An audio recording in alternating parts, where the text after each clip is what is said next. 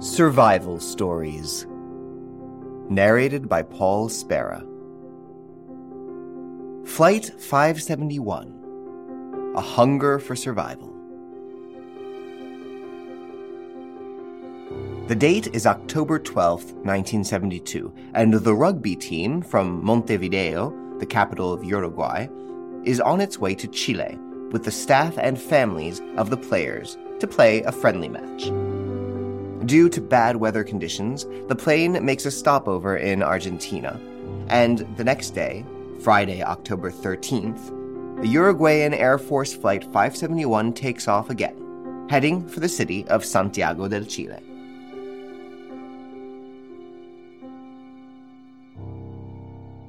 However, the weather is still bad. The pilots have to orient themselves mainly with the aircraft's instruments, as visibility is very poor. When the crew announces that they're beginning their descent, the plane is actually still over the Andes Mountains. This error as to the plane's position marks the beginning of two months of nightmare. As soon as the plane emerges from the clouds, the pilots realize that they're still in the mountains and at far too low an altitude. Too late. First, the right wing, then the tail of the plane hit ridges and tear off. The plane's fuselage falls on the side of a mountain and slides for more than half a mile before coming to rest in the snow. Of the 45 people on board, only 33 are still alive, many of them injured.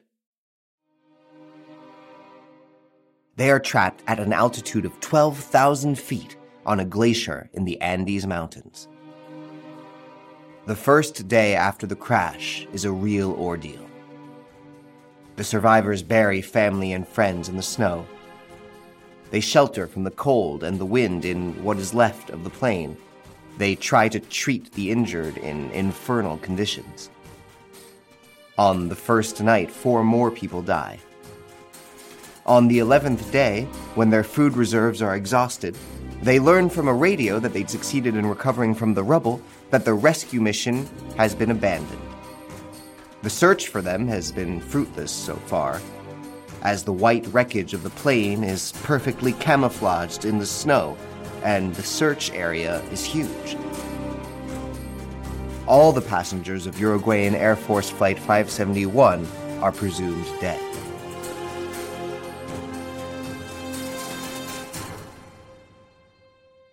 Stuck in the mountains, in the freezing cold, the survivors realize that to avoid starving to death, they'll have to eat the bodies of their loved ones, preserved by the cold.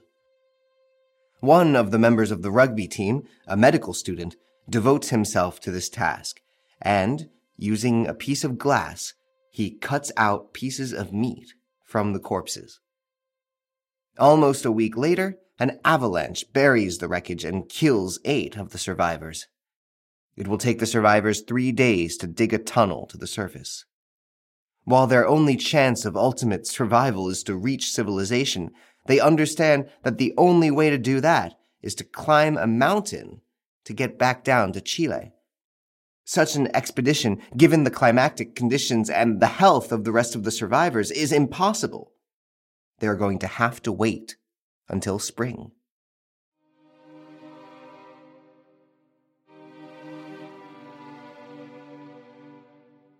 As soon as the days begin to offer hours with positive temperatures, this is the 60th day of survival and 30 victims have been buried, an expedition is conducted. Due to the lack of experience, of equipment, a bad estimation of their location, this last chance mission is yet another ordeal. Ten days later, though, the hikers manage to find a local peasant and alert the authorities. The army takes another two days to recover the remaining survivors. Under pressure from the media and public opinion, they have to admit at a press conference that they were forced to eat their dead companions to survive. In the end, these desperate measures were understood and accepted by the population, and even the Pope of the time absolved them of this sin.